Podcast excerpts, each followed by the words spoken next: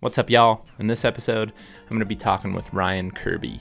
And if you listened several episodes back now, we were talking about frontal shots. And Jake brought up Ryan's artwork several times. So we decided to get him on the podcast. We think his artwork's really cool. You check the description of this podcast and go to his website, and you can see a bunch of examples of his art. But one of the things that we were talking about a lot in that Frontal Shots podcast were the drawings that he has of deer vitals. So we thought that was really cool. And then in this episode, we just talk about a whole bunch of different stuff. Really, it's just a kind of getting to know Ryan type of podcast. Just him and I talking about a bunch of different stuff and ultimately covered things like how he got his start as an artist, and how his profession helps him as a hunter. So, a lot of cool topics here. Hope you guys enjoy it. Before we get started, though, I wanted to remind you guys that we can help save you some money on all Bear Archery products. If you go over to beararchery.com, you can use the code THP10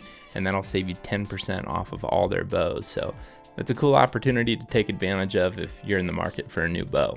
Also, last year we partnered with the social media platform Go Wild to combat mainstream social media censorship. Go Wild's a free social community where your photos aren't censored, instead, they're encouraged. Go Wild gives you points for things like sharing your trophies, gear reviews, and inviting friends. And as you earn points, you unlock awesome rewards too, such as gift cards, free swag, knives, huge discounts on brands like Garmin and Vortex. And if you create a free account, you can unlock $10 just for trying it out. And all you got to do is visit downloadgowild.com to get started. All right, guys, let's talk with Ryan Kirby.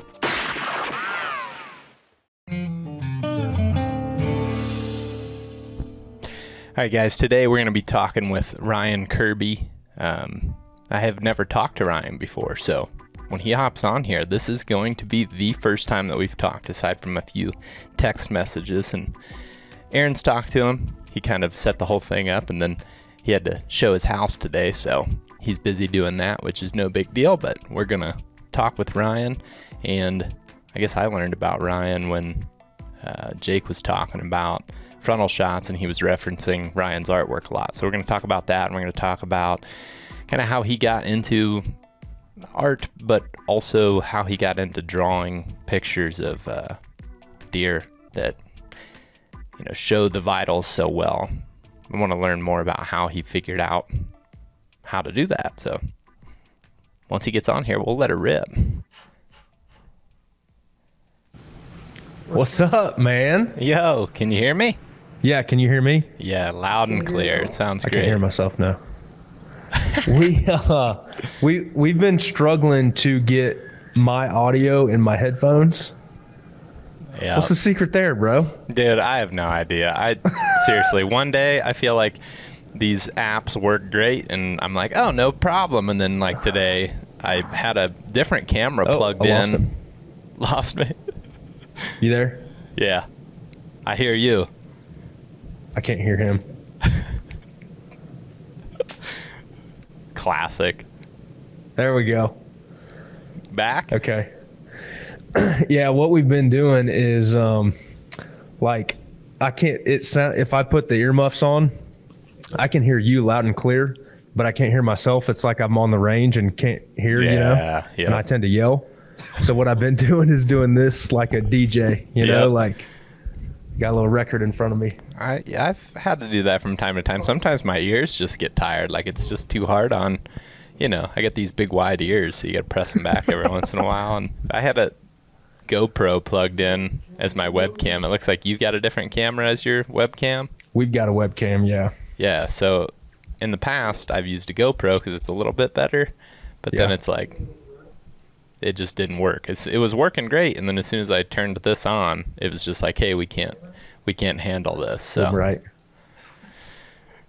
it's a pain. Might, that like might put me on disability, man. After this, be like, I can't see. I'll have an excuse though. My paintings suck. I'm sorry, dude. I was on a podcast with Zach, and I got blinded. Yeah, they had these lights on me. We're ready to roll. I've got stuff recording ever, already. That way, Yeah, just don't miss anything. But I keep it pretty loose, and just like to pretty much hang out and talk. I don't know if you've ever listened to our podcast before, but I just pretty much let her rip and don't Of course really I have, bro. don't really let let uh, I don't really have any rules. I just like to have fun and Yeah. talk and let the conversation go where it goes. So Yeah, man. I'm a red blooded American. Of course I've listened to the THP podcast. Oh shit. I guess uh, I didn't really know about your stuff until very recently. So Yeah. I was doing a podcast with Jake. And we were talking about frontal shots, and he kept Yeah. referencing your artwork. And actually, earlier that day, I think I had seen it for the first time. It was the like motion picture of uh, the deer Of the walking. deer walking. Yeah. And I had just stumbled across that. I was like, oh, that's pretty cool. Okay. And then he starts telling me about it in the podcast. And I looked it up while we were recording. I was like, oh, yeah, this is pretty awesome. So, Yeah, man. I appreciate it. yeah, it's just a That- really cool, you know, visual for people. Yeah, yeah. That uh, that's all sketched art, and I actually, I mean, my animation skills are like zero. But you can do, you know, Photoshop has some animation deals, and so it's just a layer in Photoshop, and then you like tween in between, and then uh, just kick it out as a as a an animation there. So Nice. it's pretty cool. Yeah, that is sweet. Yeah, man. I guess before we get like too deep into the specifics of that, though, tell me more about yourself and like kind of your story. Well, um, so I'm a I'm a wildlife artist and and designer, like a graphic designer. I grew up in the Midwest. I actually grew up in uh, Hancock County, Illinois. Okay. Went to school at Bradley. Sorry, my, I'm I'm going DJ mode on you. Uh, went to school at Bradley University in Peoria and graduated with a degree in graphic design and multimedia, and then moved to Edgefield, South Carolina, to work for the Turkey Federation right after college. Awesome. So that was my first job right out of the gate. Um, I answered a classified in the back of Turkey Call magazine. This is like 2004, maybe. Um, worked there for years, and then um, about seven years later, I went out on my own. Uh, started doing like freelance design work, painting on the side, wildlife art, kind of different mediums, but always in the same kind of realm, you know. And then my wife and I met. We ended up uh, settling down in Boone, North Carolina. So we're in the mountains of Western Carolina now. Um, that's where we're at, man. We've got uh, so my studio. We we bought um, an eight acre place that had like a four thousand square foot building. The dude actually had an airplane on it. It was his airplane strip, and so the we renovated his uh, airplane hangar, for lack of a better term. Yeah. and uh, so I live. We live and work here. Um, got two little kids that are running around outside as we speak and may interrupt, but.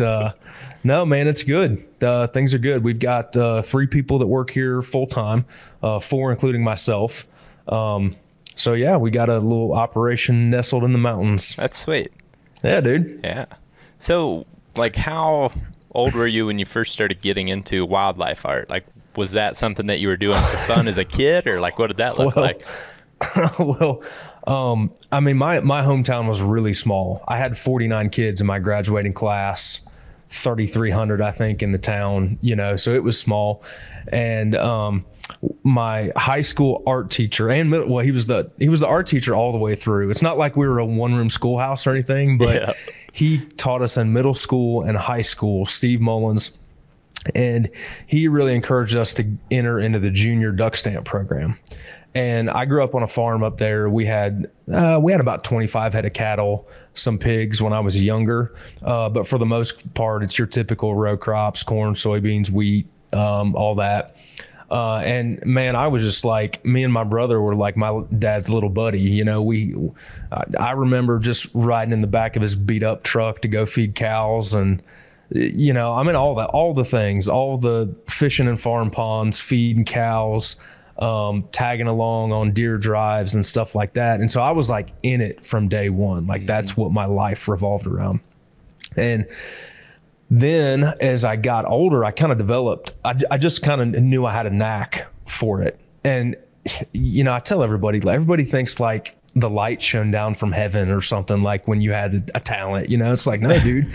I was in like fourth grade and the teacher just asked you to draw a duck and you're just your duck looks better than the kid next to you. You know, it's like that's how it is. And and really, man, like art I've always kind of had like an engineering type brain. Like I understood how stuff worked, how shape and perspective and modeling. And after that, it's just hand eye coordination, mm-hmm. you know? And so a lot of it can be taught and learned. The, the hand eye coordination, maybe not so much, but that's pretty much what it is. Yeah. Uh, so I, I developed the talent for it later, but my my draw, my passion was always in in the outdoors from day one. That's cool. So yeah. And then as as I got older, um, I had more success in the junior duck stamp program. And I mean, our art teacher encouraged us to really enter, keep entering in that, and that helped me a lot. And then I would shoot trap with some guys on Thursday nights. Me and some buddies buddies of mine. We had a high school trap team, and uh, so we'd we'd hang out at the club, smoking gun hunting club after we'd shoot trap, and the older guys would drink beer and hang out, you know, and and eventually guys would bring their bird dogs in for me to paint. So they uh, like a little five by seven glossy, you know, that they snapped a photo of with their camera when they, when he's on point. Yeah. And then I would paint that for him. And so my summer jobs were baling hay and painting dogs. And that was it. So that's that's pretty awesome. I, I think Yeah, man. That's a pretty sweet way for a young kid to make money too and use a talent and like yeah. something that you probably enjoyed. I mean, has it ever got to a point where it's more of a job and it's like too much, or do you feel like you can sit down and enjoy it every time? Yeah, about every day. Yeah. no, it's uh, we we've grown quite a bit, and as you as you get bigger, uh, there's just more stuff, man. Yeah. I mean, there's more there's more people, there's more payroll, there's more legal stuff you've got to deal with and contracts and taxes and oh, yes. yada yada yada yada yada. So, nothing you guys haven't experienced with your fame. it, it's not all cars, money, and girls, no, you know? no, really, none of those things at all. yeah. You should have seen no. me sweating trying to get batteries in this recorder right before we started. It's a lot of oh, that. Yeah. yeah, it's a ton of that. I I'm not as much of a tech guy. I can't even imagine what you guys deal with like on the road with cameras and oh, batteries yeah. and laptops and stuff. It gets so. pretty ridiculous and it's pretty funny yeah. too to look back on different times, you know, where things were simpler and and that was kind of a question I had for you yeah. to the bird dog, like painting pictures. Like, do you ever just think, like, man, that was so, that was so nice and easy? Because it's kind of that way yeah. when I think of like when me and my buddies would roll out with like a, you know, eight gigabyte gigabyte SD card and a camera that had forty percent battery, and we're just like, whatever, yeah, you know. And it's so different yeah. than that now, where it's like, you know, do we have all 15 batteries that we need to take with us and yeah. you know it's just the simplicity yeah. of things changes but I mean, I'm sure well, you kind of deal with that same thing. You kind of you hit a new level of like stress and stuff, and then that becomes your baseline, and yeah. then you hit another level of stress and things to deal with, and then you look back and it's like, dude, things were simple back then. Yeah. For you sure. Know? I mean, imagine the days like back when, you know, sports and girls and hunting was like the biggest drama you had. Oh, yeah. the biggest thing you had to deal with in life, you know? Think about that all the time. It's like, man, used to think that that that was stressful. It's like, nah, not at all. no, no. But no, it, it it really is good, and and honestly, I I find like when I really ha- do have time to sit down and just draw again and paint again, it's like, whew, this is mm, nice. Yeah, you know. Oh. I mean, I don't know if you guys ever hunt without cameras or anything anymore, but it kind of be like that. It'd be like, it's just nice being out here. Yeah. You know? I, I think the biggest thing is is just having time for yeah. for me it's it's nice when I have the time where I can sit down and invest time into a project and, and get done with it and be like, okay, I set the bar, bar higher for myself for the next time. Yeah. Kind of like I'm kind of doing that right now. I'm working on elk videos, which I, um, I guess whenever we have elk videos, we've saved them for like a year later. Okay. That way we have more time to yeah edit them and I'm kind of in that point right now where it's like I get to sit yeah. down and work on it every day and really make it perfect and I enjoy that because yep. it kind of eh, decreases that stress level of just like got to get another one up, got to get another one up. So I'm, Yeah. I'm in that mode right now. But uh, You guys are still churning like uh, deer and turkey almost semi live, right? Like, Mm-hmm. Yep. okay. Yep. And I think that it's always just trying to find that balance of like what's the right amount and what's, you know, what do people Yeah. like really at the end of the day? That's the biggest question. Because, Yeah. you know, if, if you put, I think of editing is similar. It's a, it's a, it's not art in the fact that you're drawing, but you ultimately are coming up with Oh, a, yeah. a product that takes some artistic ability. And I think that there's there's two ways to look at it. It's like if you pump out videos really fast, the quality goes down. But Mhm. if you take you know more time to edit a polished video, is it that much worth it? It is for for me and a lot of Yeah. us like to have a product that we're more proud of. But if like people Yeah. want faster stuff, you know, you got to give them that too. So it's just a balance in that. I'm sure, I'm sure you probably deal with pretty similar stuff.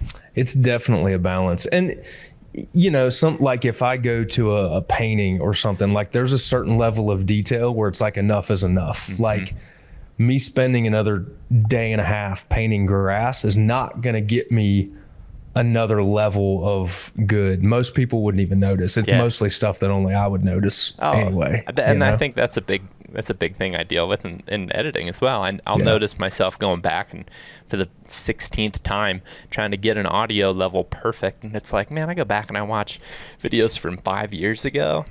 We Yeah. were not doing any of that, you know. You know, we weren't we weren't even bumping the audio down when it would get completely blown out. It's like we were just you know Yeah. put slapping stuff together. But I think part of the creative mind always wants to, you know, make things a little bit more perfect. You know, a little Yeah. bit perfectionist, I suppose. Yeah. Does the stress help you? Like if like and I don't know a ton about your back end process, but I remember seeing videos of you guys editing at McDonald's because you could get Wi-Fi. You Uh-huh. know, like did the did the deadlines make you better or eventually or not really? Um, I think that deadlines ultimately make you just get to that point where you're slapping stuff together. That's Yeah. the downside. That, at least that's the way that I feel. But if I have a little bit of time, if I have a, a loose deadline, I feel like I Yeah. Do well with that because it's like Yeah. okay, there's a certain point where you can look to the future and say, okay, in the next couple days, like I got to wrap this up, and I think that's nice. But you know, having that like real hard one day or two day after the hunt deadline, that that can get tough. But at Yeah. the same time, when we've done that, we work together well to to take different pieces. So like for example, Yeah. if you're watching a hunt day of, that's by no means one person putting that together. It's multiple people working on different chunks to make it as good as possible while still Yeah. getting up, you know, a full length video. But Yep. what about you? Does it does it help you to have a deadline? Uh, I, I am I'm I push myself pretty hard, so I have a lot of self-imposed deadlines. Like typically, my deadlines are like because I've done a lot of client work over the years, um, and typically my deadlines were like pushing the client along versus the opposite. So I kind of like to I like to grind and push through, and I'm a focused guy, so I cannot multitask Oh, at me all. So either. it's like Yeah, I'm I am same. focused on this thing, get that sucker out the door, and I literally don't think about it, and I go to the next one, and that's how That's I roll. that's part of the reason that I showed Yeah. up five minutes late to this podcast. Is I'm I'm I'm on what I call an editing binge currently. I can't, dude. I can't think about anything. I mean, I'm I'm doing it now, but it's like I have to force Yeah. myself to get out of it. I mean, I was up Yep. till midnight working on a video last night just because I want to and I'm excited about it. And it's like when I have that Yeah, you know, when I have that, uh, I guess, excitement level for a video to get done, it's like I don't want to do anything until it's done. I can't think Yeah. of anything. Like I'm going to sleep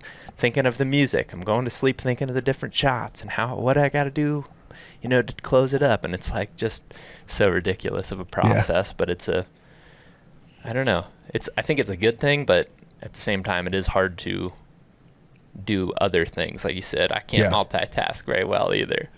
One thing that I found is I'd end up doing um, so like I'll go to some events and shows, and they do a thing called quick draw, and I, a lot of times I get invited like ritzy cocktail hours, like uh, fundraising events, like for the Turkey Fed or Ducks Unlimited or something like that. Uh-huh. And you're basically you're just like the cocktail entertainment is is all you are, and um, I, I, I, you, most of the time you have to paint a painting in an hour, start to finish in front of the crowd. They want it done. and at this ex, this show called the Southeastern Wildlife Expo in Charleston, they auction it right afterwards. So it's you're like, you're like the most vulnerable. It's like laying your guts open in front of everybody because not only do you have to paint this thing there in front, but then it goes up to auction, and it's like I'm about to find out what I'm made of and what other people think of my work in real time. you know, because. um, but w- what I have found is that as I've done those, sometimes I'll paint like sometimes I'll paint the scene I'm gonna paint just as a warm up in my studio, just to kind of as a mulligan, mm-hmm. you know. Yeah. And I've found that when I have to paint that way, you don't have time to overthink anything. It's Yeah. like I'm going to take a brush stroke and I'm going to put this one here, and then I'm going to put this one here, and I'm going to put this one here, and your work ends up being more fresh and more. A lot of times it's better because all the little stuff that doesn't matter just fades away. Yeah. And I've noticed that doing stuff like that helps me on a bigger piece when I really am trying to put a lot of detail into it because Yeah. it kind of, I don't know, man, it just kind of hones your skill, I yeah. guess. It helps you probably just get used to cutting ties with the little things that Mm-hmm. are not that important. It'd be like uh, singing acoustic or something if you're a musician. Like you don't have all the auto tune, you don't have any of that stuff, you know. Yep. So you got to get it, and it, it, it does. I feel like it it makes me better Mm-hmm. overall. Yeah, it's probably nice to have a little both, right? Like having Oh, that yeah. balance. I think that's same with with videos as well. It's like it's nice to be able to pump stuff fast, but it's also nice to be able to sit down and make that more polished product. Yep. Have you guys ever done a video of like your whole behind the scenes deal? No, but it Dude, would be that would be super interesting. fascinating. Oh yeah, Yeah. I think about That would it a be lot. cool. One of the things that kind of cracks me up, I had this whole past turkey season, I was laid up because I had uh, surgery on my ACL. Mm-hmm. And I was watching a bunch of old videos, and of course, and was cracking me up to hear us say, "Oh yeah, we're back working." It's like nobody has any idea what that even means. Like, I, Yeah. it, it it it could be like just sitting down at the computer sending an email. It could be Yeah. what like in you know from the outside perspective, you have no idea. But when you really see what it is, it can get quite ridiculous. Like I've got pictures of, pretty sure I've got pictures. Somebody does at least. I remember one time we were in Mississippi. We were all editing on a picnic table, and it was so sunny that we all had towels over our heads and the laptop screen so we could actually see. Another time, Yeah. I was in my car, and the same deal. I had these T-shirts and stuff hung up so I could, you know, kind of be in a little dark room in there, and it's like Yeah. that. That's how, and and that'll be hours, you know. Yeah. So it just gets pretty ridiculous, but it nobody knows what it takes to edit video and produce it man i mean it's just it's just a lot Yeah. dude i remember so when i went on full-time at the turkey fed it was 2004 and that's when they had the big giant cameras Yeah. still you know like they had a cutout for your shoulder like a rounded Oh, cutout you know it's like some of it's like this big. yeah so i mean you guys were probably you guys were probably filming some of that at winkies Yep, we definitely Right? were. Yep. Yeah. When I was filming So- him, I had this camera that I mean, it was insane. It was so huge. and then there those guys are and i i'd always seen like turkey call tv like with rob keck taking his daughters and stuff like that and um and then you get there and they, there's like five edit bays with dark rooms and big screens and these guys are lugging cameras and there's like there's like it's like an NFL team like there's suitcases everywhere when they go on a trip and this and that Oh, and the other and yeah. it's like dude I had no idea that it took this much stuff Yeah, and So- I, I think it's fun too to also try to combat that a little bit too, where it's like now you can film tons of stuff on your phone. You can film stuff with Yeah. GoPros and you know the cameras that we're using right now. Like this one, this is one of them.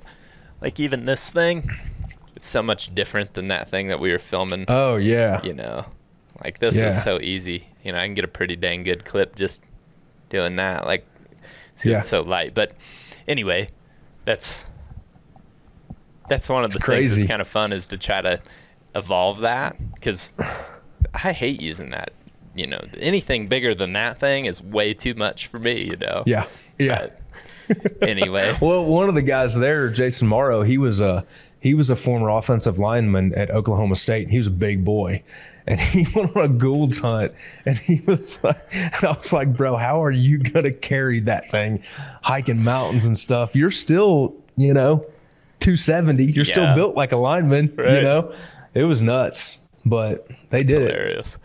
So how did you get the job at NWTF? I mean, how did you start that process and get into Yeah. like the outdoor industry? That's that's Yeah.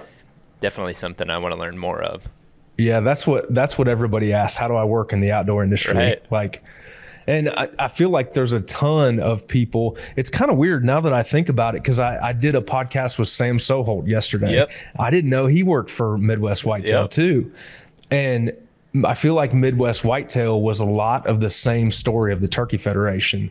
That the Turkey Fed cranked out a ton of young talent in the industry, and so did so did Midwest Whitetail. You know, Oh, and we've yeah. been at like cocktail hours at, at Shot Show or ATA, and somebody will walk up and there's a bunch of us standing there, and they're like, "You guys all worked at the Turkey Federation?" Like I've met a ton of people that started there, but um, you know, when I was in high school, the I would go to the local Turkey Federation banquets, you know, the smoky VFW hall in the little towns, you know, and um, I would donate. They at, at that time I had like won the junior duck stamp contest, so like I'd won a national contest and like gotten some like news coverage and stuff like that, like local local stuff. You're So building a everybody knew- resume a little bit.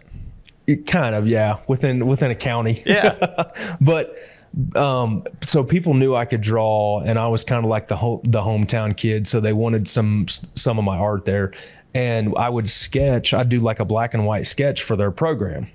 And so it'd be like the I can't remember what our chapter name was back then but the Hancock County Strutters, you know, and it'd have it'd have a picture on there. And I did stuff like a turkey strutting with a shed antler next to it, turkeys fighting, all that kind of stuff and I would I would donate the the original. They'd get it framed and then auction it, and then they would use that art on the the program cover. And I did that for a bunch of local ones, and then I did it for the Adams County banquet, and then um, then I went to college and I continued to do it and send it back home. Well, um, in college, I went through a phase where I just like didn't know who I was, didn't know what I wanted to do with my Yeah, life. yeah. And I started out as an engineer at Bradley, then switched out of that. And then I, I found graphic design because I thought, okay, I'm going to try to get a marketable skill here that I can take to the job place without going cold turkey, starving artist trying to sell deer paintings and stuff. Yeah. I, I didn't want to do that. And it, I didn't I didn't really know how to do it. I mean, I'm a farm kid, dude. My mom was a postmaster, my dad was a farmer and gro- drove a concrete truck. Like I didn't know I didn't I wasn't like being groomed to Right. be an artist or anything. Um so I, I had the degree in graphic design and multimedia, which would have been like Dreamweaver, Flash, fireworks, stuff like that back in the day. And uh, so the the early phases of web design. And I also had that background with like donating stuff to the Turkey Federation. So when I graduated college, um, well, before that, I was going to be a medical illustrator. I was going to go in and I thought I, I liked biology, anatomy, physiology. I can draw, all that kind of stuff. And there's at like when you go into the doctor and they have like the diagram of the lungs and the heart, like, well, somebody illustrated that, Right. somebody drew that. So I started looking into those programs. But what I ended up finding out was that you basically go through med school alongside a doctor. Yeah. But he goes and makes a pile of money, and then I get paid to draw the, st- the, the same stuff, you know? And it's like, dude, I don't want to go through another five years of school uh, for that. And honestly, I'm glad I didn't because digital has taken over everything. And now everything's 3D animated. Like, Yeah. there's nobody sketching red blood cells. you know? So, uh, so I I was like I saw that um, uh, classified ad in the back of Turkey Call. They were looking for a graphic designer. So um, I actually saw that like three months before I graduated and held on to that issue of Turkey Call magazine. It had a hen in it was a November issue and I still remember it. It had a hen like in frosted, you know, corn stubble and stuff, you know. So um one thing so I answered that um answered that deal. I think our camera's losing focus. Maybe I'm leaning back too far. Sorry. It's all good. Tech issues. Yeah. But um, so I answered that, um, and I had a letter letter recommendation from the state chapter president. So I had the resume to do the design, which is what the job was for. But I could also draw, and I kind of understand understood like turkeys. So it was like kind of a, a no brainer for them. Um, and it was a really good job for me. So I, I left uh, Illinois, got the job in, in South Carolina, and kind of the rest is history from there. Um, but it was cool because Rob Keck was the CEO at the time, and Rob was a high school art teacher, and he it, it- so he had that artistic background, and I'll never forget the first day he asked me because he was a real stickler with his turkeys, you know, and he was never really happy with like other artists what they've done with turkeys because he was a turkey guy. Yep. And the first day on the job, he asked me, he's like, "How many tur- How many uh, tail feathers does a turkey have?" And I was like, 18. Why? And like, I was his guy from then on. I don't even know how I knew it, but like, he's like, "Okay, this young kid, this young punk knows how All many, how many. Yep, yep, you're my guy." That's good. So um, I actually one of my first jobs there was illustrating his column in the back of Turkey Call. And he would like he would write an article and he still wrote it himself. Like Rob was the most passionate turkey dude I've ever met in my life. And he would still, even as the CEO of the company, he would write that little article in the back of Turkey Call. And it might be how to do um, you know, different types of a tail fan mount you could do to pres- preserve your bird. And then I would hand draw that and he would approve it. He liked my work. And then we actually had a font created in Rob's handwriting. So he wrote all the letters in his style. And then I don't know where we got it, but it was a font and in the computer of of Keck was the the type. And so I would lay out his article all the time. And then I would do more illustration work. Um, we would do like how to build a box box blind, some hunting strategy stuff. And it was a good fit for me because I understood it and then had the technical ability to do it. So, yeah. So like they but it was cool, man. Yeah, so like you would get tasked with like illustrating what things were about essentially. Like, Yeah, yeah. So it might be how to set up a dove field. Yep. And it would be, and back in those days, like the vector artwork was real popular, like you'd see in Field and Stream and Outdoor Life, where it's like clean stuff done in Mm-hmm. Illustrator. Right. Um, so I would hand draw that and then go over it in vector, and it would appear in the magazine. So. Mm-hmm. Um, I was designing a lot of the magazines and then illustrating them when we needed, when it was a fit. Um, and then when web design started to take off, I had a little bit of a background in multimedia, so I would do some web design. I feel like I'm So- I feel like I'm having visions of cool ways to present, you know. I've I've always thought, man, I ought to just start sitting down and drawing out maps for different examples of Yeah. hunting situations because I, I used to really enjoy that. I'd go through the magazines back in the day and I'd be sitting there looking for those illustrations. Mm-hmm. Like I loved that. You know, I remember seeing things like, you know, food source, real basic stuff, but like Yep. food source and then, you know, trail and then bedding area and stand in between. And I, I remember really liking that because you could get this visual of what was being explained. And I feel like I learned better that way. So I mm-hmm. remember really seeking that out when I was a kid, looking at magazines. And I feel that it would also be something that would be cool to add to hunting videos as well as just more illustrations and things that kind of describe different situations. I think that's pretty sweet. Yeah. Well, and the advantage of it as an artist is like you can you can delete all the unnecessary stuff and then mm-hmm. really call out the key stuff. Where if you try to do that with a photo, like you know some of those overhead photos, you just it, you just see limbs everywhere, mm-hmm. you know. Mm-hmm. But you can actually so, show the rivers and the trails and stuff Yeah. like that. Yeah, for sure. And I think I think that and just like giving people a visual is pretty important because I can read things and pick up on it if I'm really interested in it. But like, Yeah. for example, if you give me a textbook, I'm gonna pick up and remember more of the pictures than I am the text, which Yeah. you know is kind of a is a little bit of a struggle when I was in school, but you know I always did better if you put show me a video. I'm gonna I'm gonna take all that in, you know, or show me a drawing or show me pictures, whatever. And I think that you know that definitely helps people learn. So I think that's pretty cool. Yeah. How did how did you get into the video work? I thought ah. Sam's story the other day was amazing, but I've I've never heard yours, honestly. So I started by, I guess, I was just telling somebody about this. I remember my dad having, you know, just the handheld cameras that would record on the little VHS tapes, and you Uh-huh. punch those in. I remember watching those as a kid and always thinking, man, this is cool.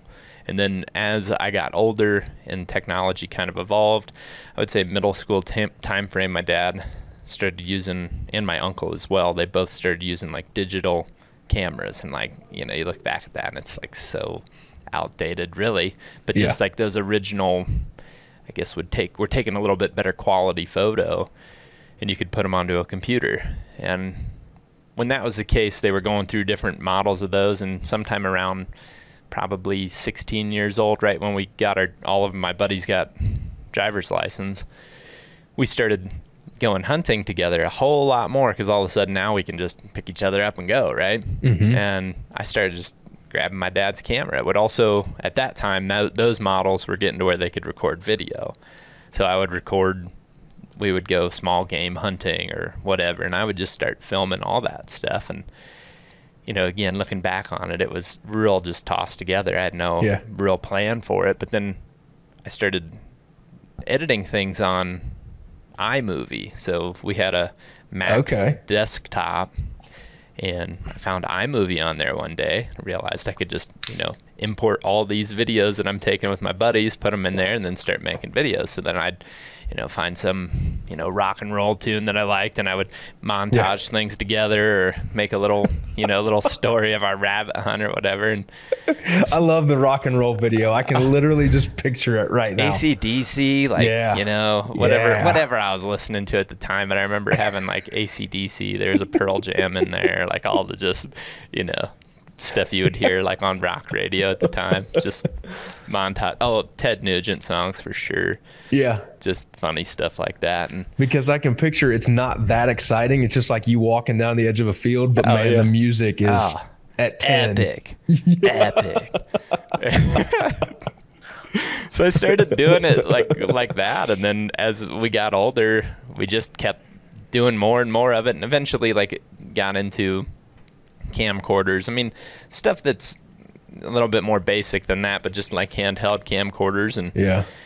we just kept filming everything that we were doing and sometime i would say around 2011 when i went when i first started in college we were watching a ton of midwest whitetail at that time which is Okay. where aaron and greg were already working at that time or i think aaron Okay. i think they both started right at that time so i was watching those guys and i was watching them with my friend ben who um, I still hunt with, and he's on videos still a lot to this day. But him and I were watching that a ton, and we would start paying attention to what they were doing, how they were framing things, how they were putting the story together. So we just tried to mimic that, and then I just started applying for the Midwest Whitetail internship, and I thought, Okay. well, there's no chance I'm ever getting this, right? I mean, classic, classic. Uh, I don't know, pessimist attitude, I suppose. And eventually, on my senior year, I got I got accepted for it. So did my friend who was also like in my close friend group. His name's Michael Prente, and now he works for Randy Newberg. Oh, Um, okay. So we both were interns at Midwest Whitetail, but we had been friends at Ohio University for oh probably I guess two or three years at that point. So we went to Iowa together, and then that's where we met. You know, everybody at Midwest Whitetail, Aaron and Greg, and everybody else that was there at the time. And then, um, yeah, just started working there, and I, I loved it. I mean, that was like, it was the Yeah. dream come true. It truly was. Like Yeah. when we first went out there, I remember thinking like that life couldn't get any better, and really, it has just been I guess continued to get better since, and I I just Yep. really appreciate that uh, experience at Midwest Whitetail. Forever, you Mhm. know, will value that more than about anything because it it got me started, I suppose, and allowed Yep. me to have these new resources that I was never going to get with people that were more experienced, like Aaron and Greg. And you know, now I just Yep. I don't know, look back at that and it's like that simpler time, but still learned so much then, and it was awesome. The good old days. Yeah, man. yeah. And I and I, I feel, feel I guess I just feel lucky that I was accepted for that, and I also feel lucky that I had support from friends too, like having Yeah. people to go film, you know, and friends Mm-hmm. that like didn't just get fed up with me, like kind of hanging around with a camera back in the day, and like Ben always trying to learn with me, and then you know my parents supporting you know this kid that's just always running around out in the woods filming st- like I don't know it just people people thought I was a weirdo when I was in high school and would say like I want to film hunting videos like what are you gonna do Yeah. for a living well, I want to film hunting videos it's like okay Yeah. well whenever you kill that dream you know what are you really gonna do I'm pretty sure like at one point the the guidance counselor told my dad like hey you got to talk to Zach about like you know pick an actual career I think that he got I think that he got kind of mad about that, which is nice. You know, if I wouldn't have had that support, you know, if, if he was saying that to me, I'd never I'd never be doing this. So I Yeah. think that's cool. But Yeah. anyway, That's crazy, man. I mean, it. I'm, I feel the exact same way about the Turkey Federation, Mm-hmm. and I mean, y- you know, um, I feel like people would say the same thing about artists. Like, I'm gonna be an artist. Okay, Yeah. I'm gonna be a fireman. I'm gonna be a police. like, good job, little buddy. Yeah. You know. I'll, I'll always have a deal, a job at the car dealership when you're when you come back, you know. But um, when so when we went to the Turkey Federation, it was kind of the same deal, man. Like it, it was amazing. We had a really good creative young crew. Like we had six graphic designers, uh, probably about the same amount of writers and PR people and video editors and stuff.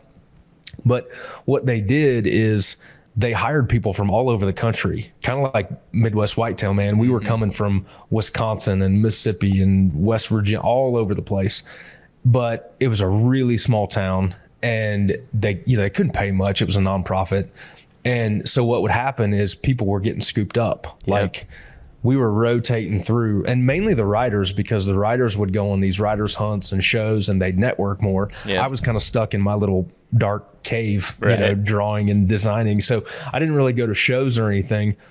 But honestly, man, the like the foundation of my career was those seven years when writers were coming and going, Mm-hmm. and then they'd go work somewhere else and kick freelance work back to me yeah, because they knew what I could do. And then uh, when I went out on my own, it was all freelance design and illustration work. But dude, we were training labs in the pond outside and man, shooting our bows. You know, they had a, and the turkey fed was on like 150 acres of, you know, planted pines in there. So we literally had a bow range out back and Yeah. we'd go do that and this and that and the other. But yeah, those were the good old So, it days. sounds very similar. Like there's this co- cl- uh, close network of people that are not from the small town, but all living in a small town together. Yeah. That's what Midwest Whitetail was as well. It was Yeah. a bunch of guys from wherever, and Yeah. they were all living in this place that luckily it was a, a really cool small town as well, where you, Yep. you we met tons of awesome people that you know grew up there, and they were very accepting of us, but we we kind of were you know in our own little world too Yeah. where nobody was from there so that kind of made things unique but it was a really cool experience it was almost like uh it was almost like being in a you know uh, a little i guess fraternity of sorts Yeah. you know just out Yeah. like in within the town so that was kind of cool Yeah. Did you guys all hang out together after work then? Oh yeah, I'm assuming. to- yeah, totally. Like, Yeah. and I was at the time I didn't, I wasn't dating anybody, so I was just like always going over to my buddy's place and like hanging out with them and their wives or girlfriends and just hanging out and you know, Yeah. we'd watch hunting videos and like just drink beer and whatever, just like hanging out. It was always Play a good time. yeah. Yeah, just Oh, yeah. just the classic, you know, classic stuff that you do in in buddy, your buddy's garage, you know, just hanging out. Yeah. Um, I got a fun story though. This this would have been about 2011. W- were you there? Well, and this was when like YouTube wasn't really a thing. You guys were doing the weekly shows. I feel like at Midwest feel- Whitetail, we were. Yes. Yes. Yep. Yes. And uh, so I was, this was the very tail end of when I was working there. And the Turkey Federation, when I got hired, it was like the heyday, man. There was like 250 people. Mm-hmm. It was full. It was it was bustling. Um, but I don't think when they first built the building or expanded, they had like the bandwidth for internet to grow and for everything to go digital. And we were well, the communications department was in, was in its own wing, and they they had hired an IT guy that would like design to he was the long term goal for him was like redo the infrastructure for the internet there. I mean, you know, it, it, it, when I first started there, we were doing the files for the magazine and burning them to a DVD and driving them to Augusta, Georgia to a UPS deal to ship to the printer. Jeez. And then as we started going, we started to upload to an FTP. Everything started going more digital. I started doing more web projects and stuff. But like the banquet system. Like there's a whole system for operating the banquet merchandise and shipping and receiving. So the Turkey Fed is is uh, is kind of behind the times and upgrading all their system. And I've started doing more web work and doing an e-newsletter and some graphics for video and stuff like that.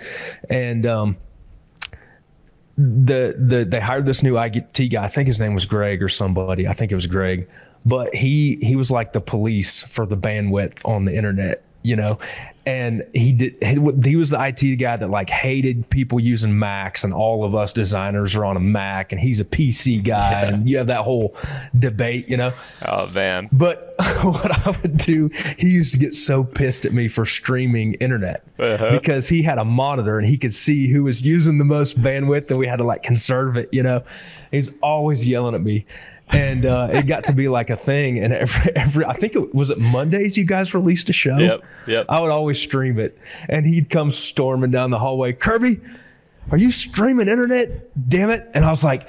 Greg, man, it's my job. I gotta stay relevant. I gotta know, you know. But he would peg my bandwidth all the time, and it got to be like a running joke in in the department. In like yeah. If somebody in the next cubicle over heard Bill's voice whispering from an oak ridge, they'd be like, "Greg's gonna get you." And within before the video is halfway done, Greg's in my barking in my ear about using the bandwidth. But it was cool though, man. I was kind of a fanboy even back in those days oh, yeah. of what you guys were doing. I I was as well. It was well. trend setting, really. Oh yeah. I mean, well, at that time nobody had went to online where I feel like yeah. when when we started THP, we jumped to YouTube primarily. Well, at the time of Midwest Whitetails beginning, nobody had been online at all. So I remember yeah. being up and just that on demand thing, like being able to watch it without having to pay for it was crazy. Where yeah. the biggest hang up for me when I was a kid is I loved watching hunting videos, but I had such limited time. Like my parents didn't want to pay for the extra channels for whatever reason wherever we lived that wasn't part of like any you know basic cable platform like where I yeah. felt like other people were like, oh yeah, we could always watch it on Saturdays or whatever. It's like I, I never had any of it. I couldn't watch hunting yeah. stuff unless I was getting a VHS tape or a DVD or was at a friend's house or something. Or I remember being at my grandparents a lot and just binging just watching nothing but I mean just watching some terrible stuff too, but just I had to watch it. Like I had to watch it.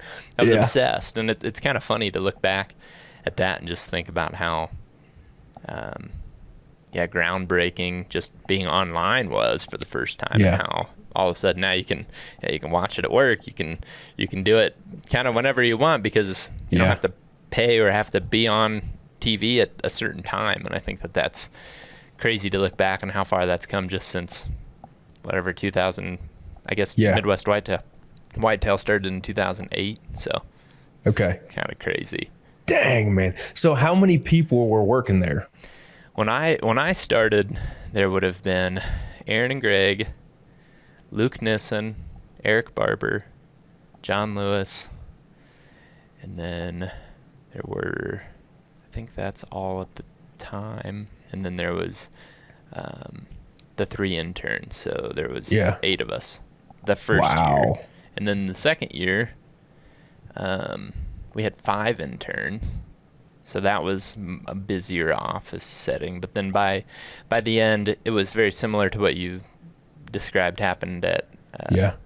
Turkey Federation. Like we had guys just coming and going. Where yep. Luke Nissen was the first one to kind of switch careers up a little bit, and then John or Eric Barber actually, who now works at Vortex, he was um, going back to he wanted to go back to Wisconsin and he got a job with the DNR, so he went back there. Okay. And then John Lewis moved to New York, and he still worked um, creating videos for Midwest Whitetail for several Yeah. years, but he just moved off location. Gotcha. So by the time it would have been the summer of 2017, everything had changed pretty, pretty, uh, wow.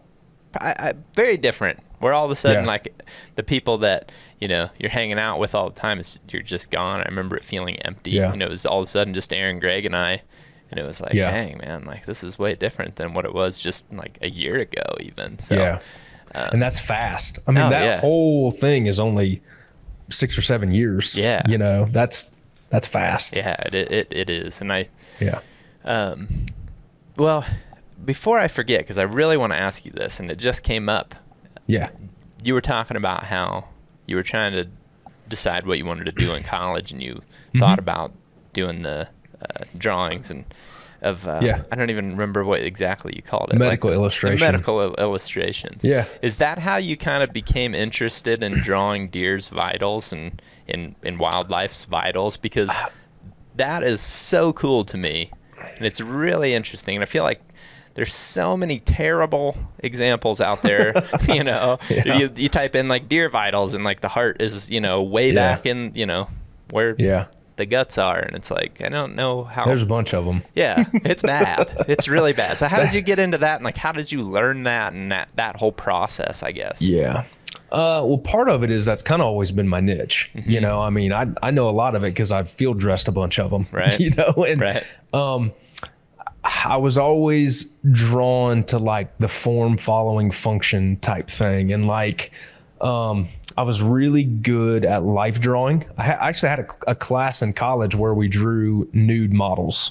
Okay. So like that thing existed. Like, Mm-hmm. have you ever seen the Saturday Night Live skit with Will Ferrell where he's the nude model? I don't know that I have, but I can Oh probably. my gosh, dude. I, can- gotta send it to you. Yeah.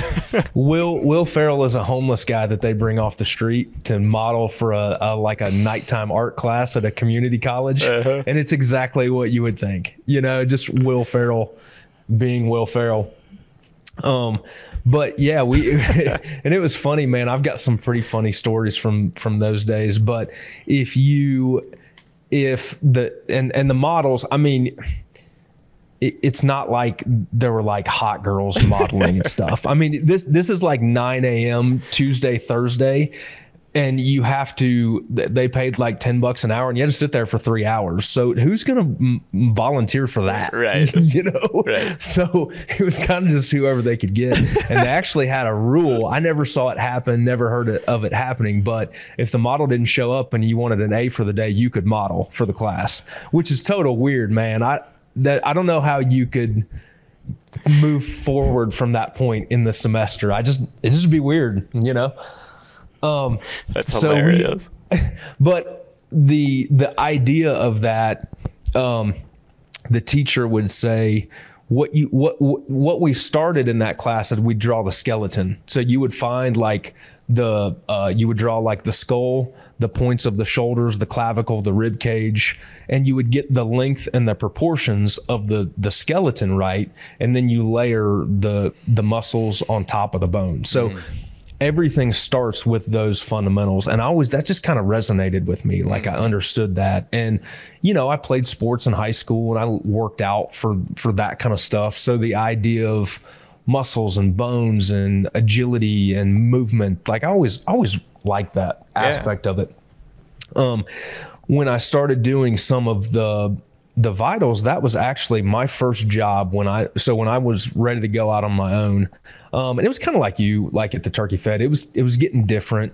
Um, a lot of my friends had had had come and gone. Um, I was loaded up on freelance work. I was working till midnights and going to work the next day and making more money. And it was kind of like, man, if I don't make this jump and go work for myself, I never will at this point. So I had been talking with the Archery Trade Association, and they needed they had an explore bow hunting program that was designed to help new bow hunters get introduced to the sport. And so I did all the design for that curriculum. And as part of that, there were a ton of illustrations work we did. I mean, I mean a pile. Like I illustrated all the parts of a bow, um, releases, risers, all like everything you need to learn about bow hunting was in there.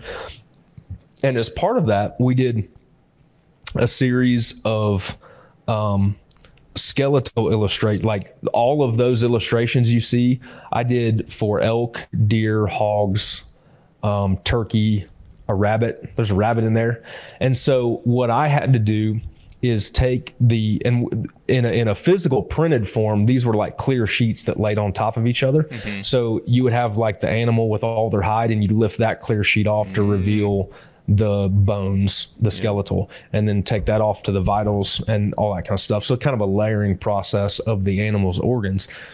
And that was actually the first time I'd ever done anything like that. And again, that was all vector based in um, Illustrator.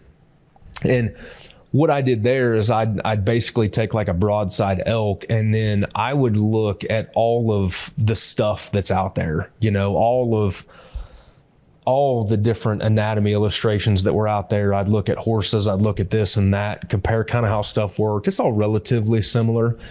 Um, but then a lot of it was just literally field dressing deer, you mm-hmm. know, to understand how that stuff works.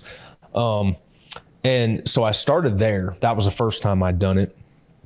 And then I did a few more. Uh, I did some work for for Realtree. I did the one the deer that's in the Drury Outdoors app, the mm-hmm. uh, DeerCast app. Yeah. Did that for them, um, and then we did our own prints. We have our own line of of art prints, and the anatomy and physiology of the whitetail buck is one that that I wanted to do, and so I did those for that piece there. Um, but you know, really, we've we've got a series of prints like the growth and maturity of the whitetail buck, the anatomy and physiology, and I'm working on one right now. That's our next one, where I wanted it to be more than just like a shot placement deal. I mm-hmm. wanted it to be kind of a celebration of the anatomy, like the muscles, and um, I actually work with Kip Adams and Matt Ross at the NDA mm-hmm. um, to find statistics that people might not realize, like a buck's neck will swell up to 50% during the rut. Mm-hmm. Um, how many bones are in the body? Why are why are antlers harder than than bone? You, mm-hmm. you know, like a soft bone. They call those wet bones that are in the body yep. versus a hard bone that's on the outside. And that's the kind of stuff fascinates me. Um, and luckily, it fascinates other hunters too. And oh, so that's yeah. kind of a unique so kind of a, a niche that we've it, operated yeah. in. Yeah, it's been good, man. Yeah. That's awesome. Um, but also, what's cool about all those prints is once we, I use that as like the the uh, like the kick in the pants for me to create all that work, and then once we have that body of work, we can break it out into other pieces of content, products, um, things like that. Mm-hmm. So, so do you feel like there's certain things that people often get wrong when it comes to like deer vitals? Like, what would you say the most common thing that you yeah. see is? Well, and honestly, man, I, like some of these biologists are sharp that that we work with and and I've learned a lot too like I used to be the guy that think there was a no man's land between lung, the lung and the spine you know like there was just a hole and if I hit that hole it just like goes through the deer and he walks off mm-hmm. you know but mm-hmm. then you start to realize that you know, the diaphragm cuts off the front half of the body in order to regulate pressure and the lungs have to fill that whole cavity. Like there isn't mm-hmm. there isn't a place. What typically happens is the spine sits lower than people think it does yeah. and they shoot above the spine, like kind of a high backstrap shot. But you know, I end up doing a ton of research into that stuff. Like I read books, um, study stuff online, watch YouTube videos, um, all the things, you know, and then I'll write all the copy and kind of figure some stuff out. And then I'll create all that. And then I'll go to the biologist and say, hey, is this right? Um, are there any new studies that have come out that I don't know about? You know, what I tell everybody, like, when I want to critique, like, if I want to compliment, I'll show my mom. yeah, know? like yeah. she'll tell me it's great, but I want you to tell me like what did we do wrong here? Like I, I want, um, I want to know the truth. Yeah, you know, and I want to know, I want it to be accurate because I don't want to mislead people either. Mm-hmm. Um, but even for my own sake, like you were talking about holding yourself to a higher standard of the video, like I want to get it right. Yeah, you know. So um, that that's one thing. Um, really, you know, if you want to start a fight on social media, you talk about like taking frontal shots and shooting through the shoulder, and you know, and it's so funny because we put some of these online. And and admittedly, most of my work is done for the bow hunter. You know, mm-hmm. that's mainly what I am, and that's. But man, the thirty six guys, it's always the thirty six guys. Like, by God, my 30 six ain't never met a scapula it didn't like, you know? Oh, no kidding. like, I aim for that shoulder because it puts them down faster and I can drive my truck right to it. yeah, I mean, it just, it's like, oh God. Yeah. And I was telling um, Zach here, a lot of the funniest thing for me, dude, is when we'll put something online and I have uh, Siri telling me comments and uh, it'll be in my headphones and my earbuds while I'm working. And it's so hilarious, dude, because all of a sudden the Siri voice will come on and say, you know, Jim Bob 30 6 says, that's the dumbest thing I've ever seen. I shoot through all shoulders and blow right through. I'm not even afraid of the Texas heart shot, you know, and it'll dictate in my ears and I'll just sit there and die That's while I'm hilarious. like painting or something. That's pretty But, funny. um, How do you get yeah. Siri to read you comments? Because I actually I don't feel like that would make it way more entertaining. I actually don't know how to turn it off. Is the problem? It just it just does it, man. I don't know. Uh, I gotta look that up because I feel like it would make some of the ones that make me make me mad probably just laugh. Oh, it's way funnier in the Oh, Siri yeah, voice, totally. the innocent, like AI Robot voice. voice. yeah. Oh yeah, That's yeah. hilarious. Especially when we did. Uh, we we posted something about would would you take the Texas heart shot? Like, would you take a facing away shot? And dude, Oh. it priceless. Yeah, I can't even imagine the, the hate that comes out of something like that. Just people going back and forth. It's just, oh, it just, Yeah. I don't know. It's interesting because it's one of those things where it's like, hey, I'm not.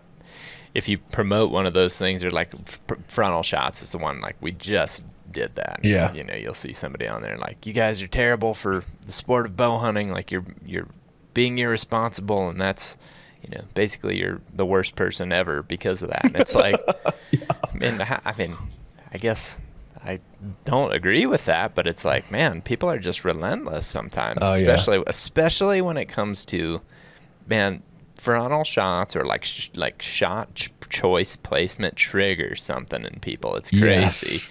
Yes. And it's like, I mean, do it. I mean, do whatever you're comfortable with at the end of the day, but like, you can't deny that you take a frontal shot and it goes right through there and the thing's dead in like five seconds. Like, you Yeah. can't deny that that's, I mean, not just like the most ethical thing you could do, really. I Yeah. mean, you can't just be irresponsible with it, but you can't be that way with the broadside shot either. But anyway, Yep. we don't necessarily have to go down. I don't really want to go down that rabbit hole. well, and the other thing I think of too is like, I mean, I practice and I I try to you know do everything ethical and all that kind of stuff, but like I'm not that good of a shot, bro. like, like, I'm I'm really realistically I'm hoping to hit like a softball, and if I'm in there, I'm good, buddy. Yeah. Like Yeah. I'm not the guy that's like, well, if you go one inch back from that front shoulder blade and up about three eighths of an inch, Yeah. that's your money spot. That's where I put it. It's like, dude.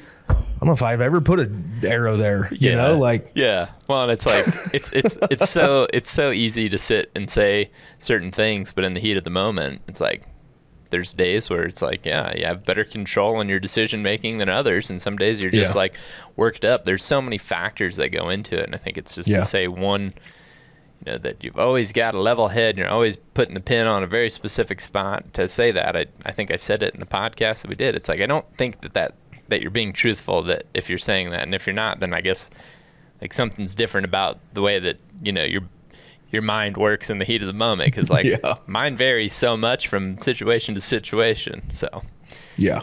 but um, something else that i was going to ask you is like about you know paying attention to detail do you feel like Mhm. through art and through understanding the deer's vitals and, and well all animals i guess vitals and stuff. Do you feel like that's made you a better hunter? Like do you feel that that Oh, yeah. translates into paying attention to details in It- hunting? it's it's both. I I I have a, a basic rule that I don't paint anything I've never hunted because um you know I end up working a lot from reference photos but animals take bad photos too just like people. And so you've got to have you've got to have an, a certain amount of knowledge to know that like how they relate, how they move, how they do this to know what you can get away with. Like you can look at a photo and like that's not really a natural photo of a deer. Like maybe he's ducking under a fence and it's a weird pose. And if you don't know any better, you'll just paint it exactly like that. Um, plus, if you're working from photos that might be blown out or or or either too light or too dark, there's detail in there that's missing, and you got to be able to fill those gaps in as an artist. And so, Honey has made me a lot better artist. Um, and I feel like it's kind of vice versa. One of the best things I've ever done is there was a video talking about old VHS. I still can't remember where this is, but I have a VHS recording of a guy that filmed deer in captivity for taxidermists. Like it was a taxidermy training video.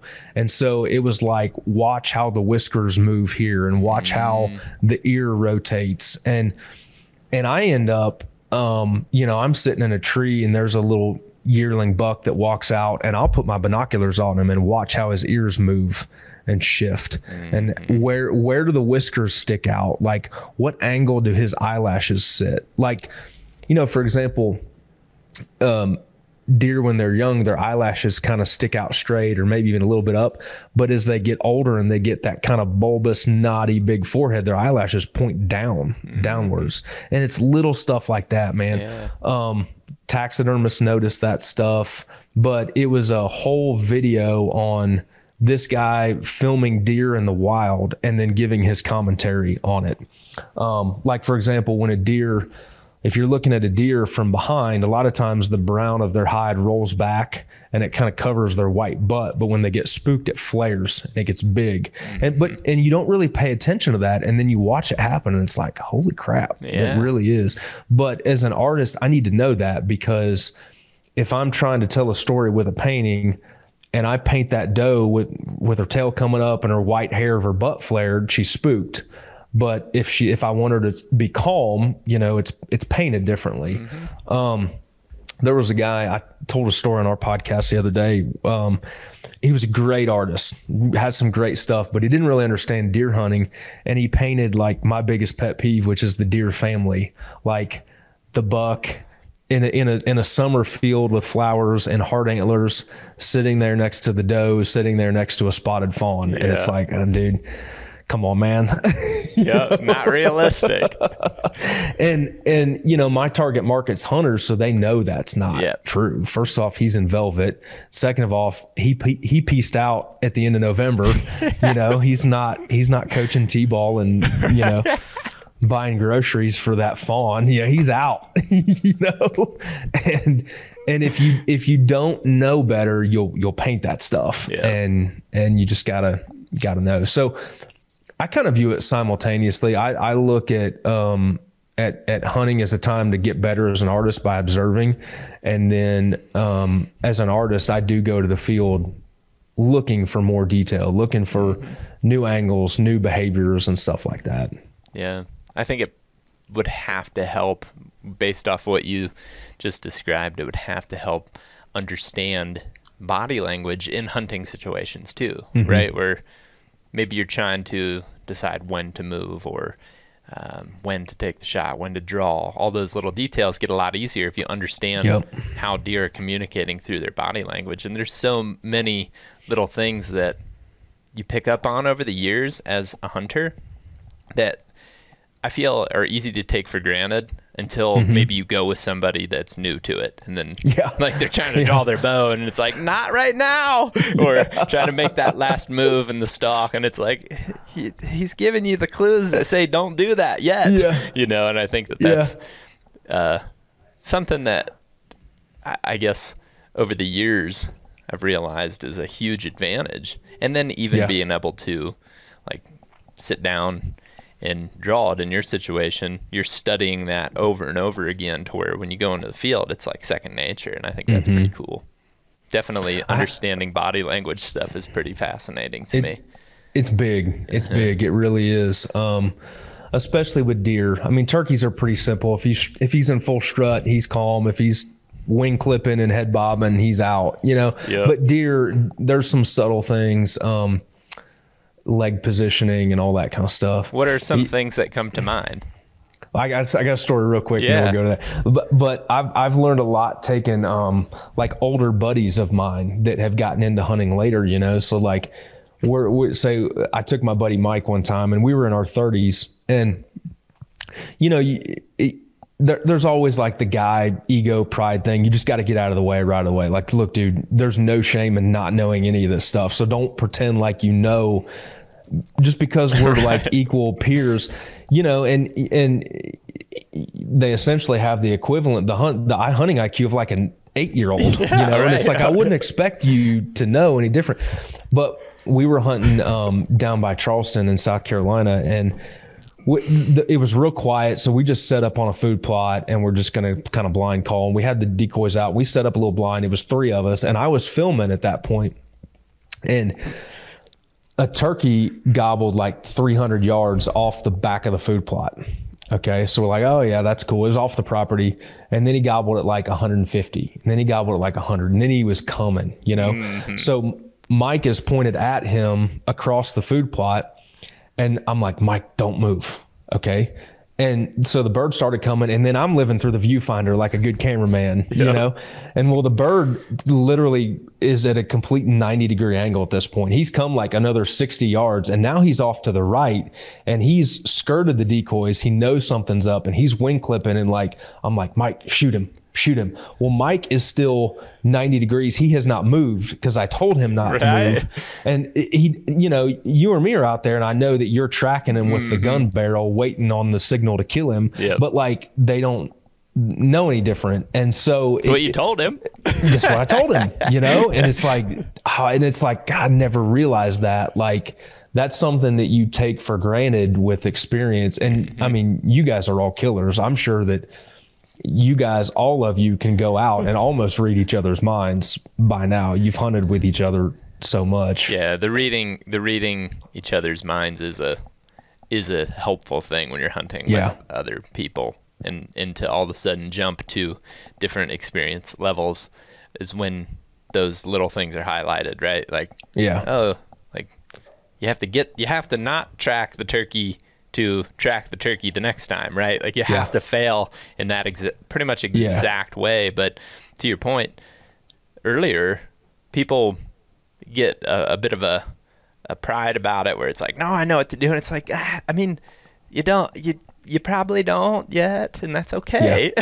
like, just just try to you know listen here and like i'm not trying to be a punk like i'm just trying to help you like be more prepared for the next time so Yeah. I, yeah totally understand that. It's kind of funny though too hearing that like well you know visualizing your friend mike's like thought process is like oh he said don't move you know? And it's like well yeah they, they didn't do anything wrong you know? And then so he had to swing 90 degrees which he's never even he's never this was his first turkey by the way. He'd never hunted before so that's a challenge in and of itself. And then he wounded him and the you know the turkey like flopped down but still kind of had his head up. Uh-huh. and so i was like mike go get him. He's like what do you mean go get him? Like we, we hadn't discussed what we do when we actually shoot one. Like we talked about calling and roosting and gobbling Yeah. but you know now what do you do? So that was a whole comedy little skit in and of itself. It's Um, man, that's that's so funny because there's just so many little things that again, I think with years of experience, you start to take for granted. You just forget that you had to learn those things probably the hard way at some point or another. You know? Yep. For sure. But one thing you were asking one thing about like behavior and stuff, but one thing that because I I um I'll like go out and shoot reference photos too a lot where you're just you're just sitting in a not really sitting in a stand much, but um you know going to photograph elk or turkeys or stuff like that. Man, one thing that that has always stuck out to me is when like I've always been the type that like as soon as that deer's here, you got to get ready and you got to you mm-hmm. got to shoot him. You got to get ready. You got to take the shot. You got to do this. You got to do that. But then when you when you're when you're there and you don't have a bow in your hand, you're just kind of there to watch. like things take time to to progress and to roll mm-hmm. out and and you know as you gain more experience and you like you might be passing smaller bucks or whatever you you realize that like not everything is just that now, granted sometimes there is a buck chases a doe under your stand and he stops behind her right there and you know the next time they move they're running they're Right. going like you got to shoot them Right. but overall a lot of times things take time to play out in the woods Yeah.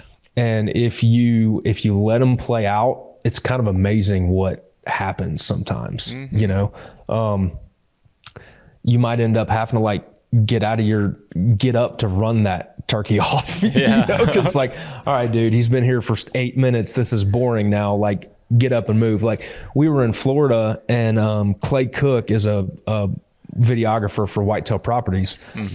And the last morning we were all getting up, we were going to go leave, but we thought there was a bird roosted off the backside of this pasture, and um, he pitched down. We thought we could get some backlit, you know, video of him, you know.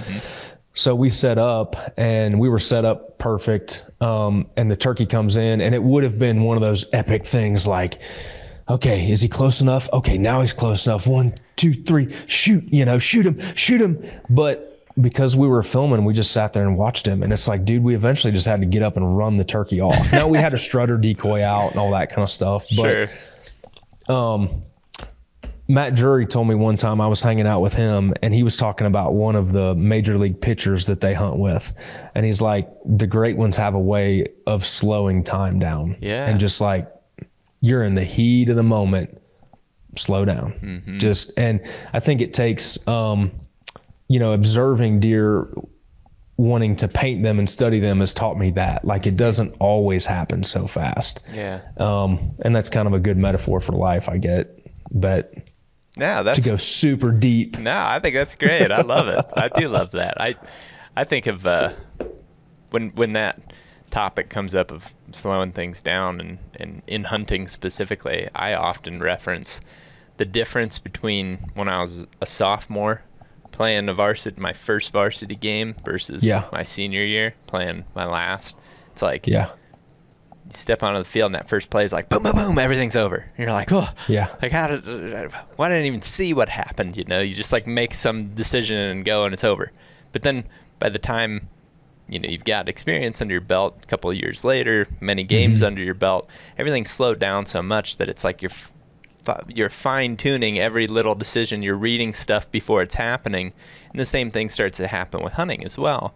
Yep. and you know the downside to hunting is is eh, that's a little bit different than like sports for example in sports you've got this let's just say high school you got four years to just you know play many a games many a plays right Mhm. but with hunting you know you might only be getting one play like real play Yeah. per season or two Yeah. if you're lucky. Maybe, you know, really great season you have what, four or five.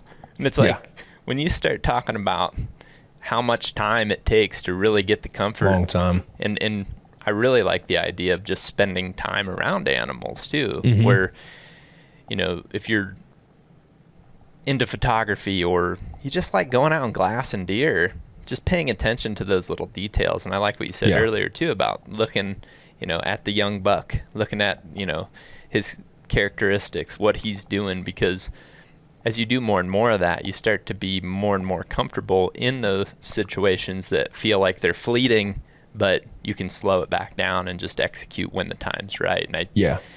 think about, you know, back when I was in high school hunting, I was just exactly like what you're talking about, where I thought everything was I gotta ha- I gotta get it done, and then I ended up like making a lot of shots that were rushed because of that. I ultimately Yeah. ended up hitting a lot of animals too high. I would just basically backstrap shoot them. It's still a mistake that I make. I made it this past season, but it's one of those things that as you get more experience, you can slow the game down.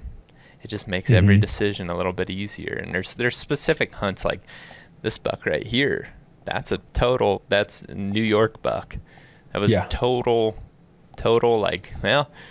It's over if I force it. You know, I'm gonna spook him if I just try to pull my bow back because he he was with a doe, and I was making a stalk, and I was getting pretty dang close to him, and I was watching his antlers. Well, then a vehicle spooked him. Just like totally weird luck, you know. Vehicle spooks him, and he bounds away from her, and then he runs and he gets right on the same edge that I'm on, and he's point blank range. I mean, he's like probably 18 yards or less, and he's facing right at me, looking at me. But I saw that he was reacting to that vehicle, tucked Yeah. into the shadows, put my bow cam on my face, and just covered my eyes with my hat bill best I could. And I could tell it's like, you know, again, body language, right? And this is pretty obvious stuff, but if I try to force a draw, he is going to nail me and run so fast. But if I'm Yeah. patient, you know, he's got that doe, and you can tell that he's thinking about her. Like his eyes are darting around, his ears are turning, like you were saying. You know, his ears keep going back to where she is because he wants Mhm. to know what she's doing. Well, then as he starts to kind of give up on me, he becomes more concerned about her, and I kind of let him transition from you know being worried about me to being worried about her. He started kind of circling out into some tall grass, which gave me a window of cover, and then he started turning and looking for her again, like trying to get a visual on her. I knew Yeah. the wind was good. So as soon as he turned the second time, I just drew and stood all the way up. And I mean, if he'd have looked, he'd have saw me. I mean, same as the Yeah. first time. I mean, he, I had cover when I was down low, but when I stood up, I mean, I might as well have just been out, you know, uh, been standing on the the putting green. You know, I was like yeah. plain as day. But because I was just patient, and I think that's Mm-hmm. that sim- that story is the one that comes to mind when I think of what you what you said about there's more Yeah. time than what you think. And had I, you know, probably go back even a few years before that, I'd have probably just drawn spooked him and been like, "Damn," Yeah. you know. but If you'd have had my 30 aught six, you could shot him right. any way you want. Shot any him. angle. I could have missed him the first three times and still got him. but You shoot through a tree and still hit him on the other side, buddy. oh shit, that's hilarious. But no, it, it, it, one thing I'm trying to think too, like some of the other things I like to study, but um, one thing as an artist that you want to try to do is convey weight in an animal. So how their feet hit the hit the ground, um, the way the leg muscles contract. Like you can watch a deer, and I I just watch that stuff. I end up watching more animals through my binoculars at like 20 yards than anything, just to zoom in and and those ears, man, those ears are always turning. Oh, yeah. And when they, you know, when a doe puts her head down, her ears go back. I mean, it's it's pretty fascinating when you really start looking at them and the the veins that go on the inside of the back leg and all that kind of stuff. It's pretty cool. I also always like looking at tail movement. Like tail Yeah. movement gives you so many cues. I mean, that's how they're communicating amongst each other too. Is like, oh, if I flick my tail and I move my head down all at the same time, like we're good, we're safe. Mm-hmm.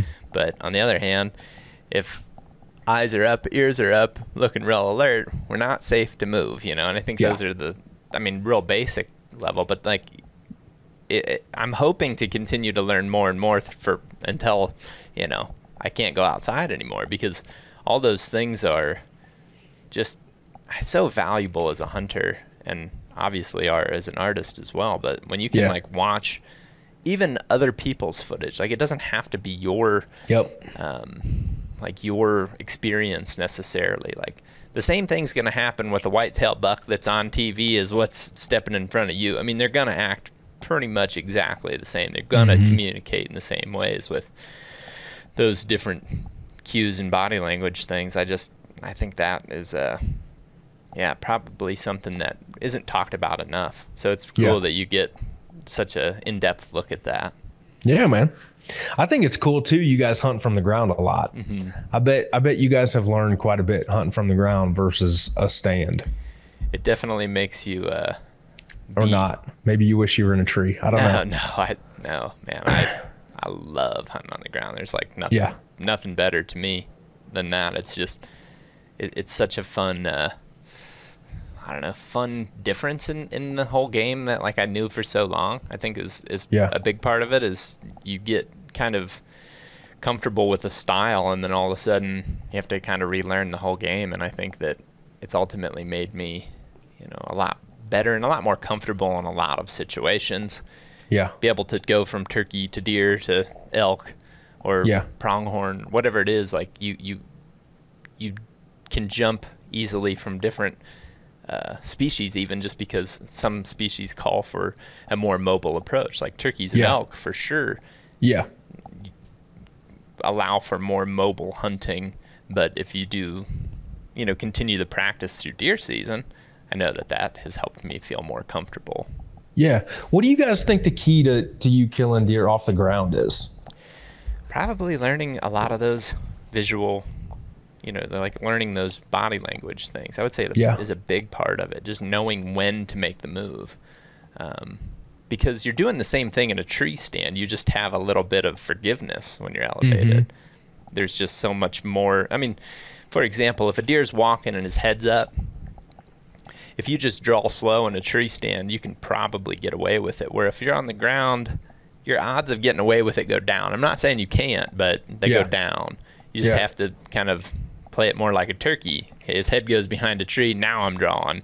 Or if maybe he's looking the other way, and now's when you draw and you get yourself into a position. And I think also just I mean the biggest thing is ultimately experience, you know? Like Yeah. knowing how to put your body into positions that like first and foremost you can draw the bow. Mhm. that's that's something that i feel is often you know skipped. It's like you know how do you how do you set up or how do you still hunt? How do you stalk? It's like every move has to be planned in a way that you can always draw. You Yeah. have to draw a bow. I mean or even a gun for that matter. Like you have to be able to get the weapon up to where you can actually pull off a shot. And i think that that's Yeah. something that is easy to skip over there's that's that's probably one of the topics that I would enjoy diving, you know, way into the details of more than anything because I think there's a lot there that when we first started, I didn't necessarily know how to put words to it because I was still really Mhm. learning a lot of it and I'm hoping I, I really hope that I continue to get better. And I'm tr- that's my goal is to get better at those things, but I do feel like I've gotten better at finding words to describe Yeah. those little details, I suppose. If that makes any sense. Yeah, it totally does. Do you guys feel like um do you feel like like do you ever sit back and analyze like the way you brush in, the way you sit, the way you do that or is it more like we're going to sit in the right spot and just not move? I would say being in the right spot is more important than. Um, did I lose you? Can you hear me still? Yeah, I got you. Okay. You hear me? Yeah, it just got. Okay. It froze for a sec. I was afraid that That I was weird. lost you. Um, Zach's fault. Like THP Zach, not you Zach. so I think that uh, when you're picking a spot, being in the right spot is is probably more important, but Yeah. ultimately just using whatever cover you have and then just being smart with your moves because especially when it comes to deer, turkeys are different, but elk are even more uh, forgiving when it comes to eyesight Okay. it's like deer just can't see that well. And I think as Yeah. hunt tree stand hunters, we give them way too much credit. They're good at Yeah. seeing certain things, like they're good at seeing a silhouette that's sticking out like a sore thumb, like at the Mm-hmm. top of a ridge. Even you can be feet on the ground walking across the top of the ridge, and they'll bust you from so far away. Mhm. It seems like there's no way that could be real. But up in a tree, the same thing happens a lot, and then we're like, oh, they can just see so good. Well, you can also just be standing up against a tree and a deer walk right up to you, but if you're not moving, it doesn't Yeah. really know what's going on. So I think Yeah. like location number one and then also ease of drawing and being able to maneuver your weapon in ways that actually allow you to get a shot off is is also right up there at the top you know Yeah.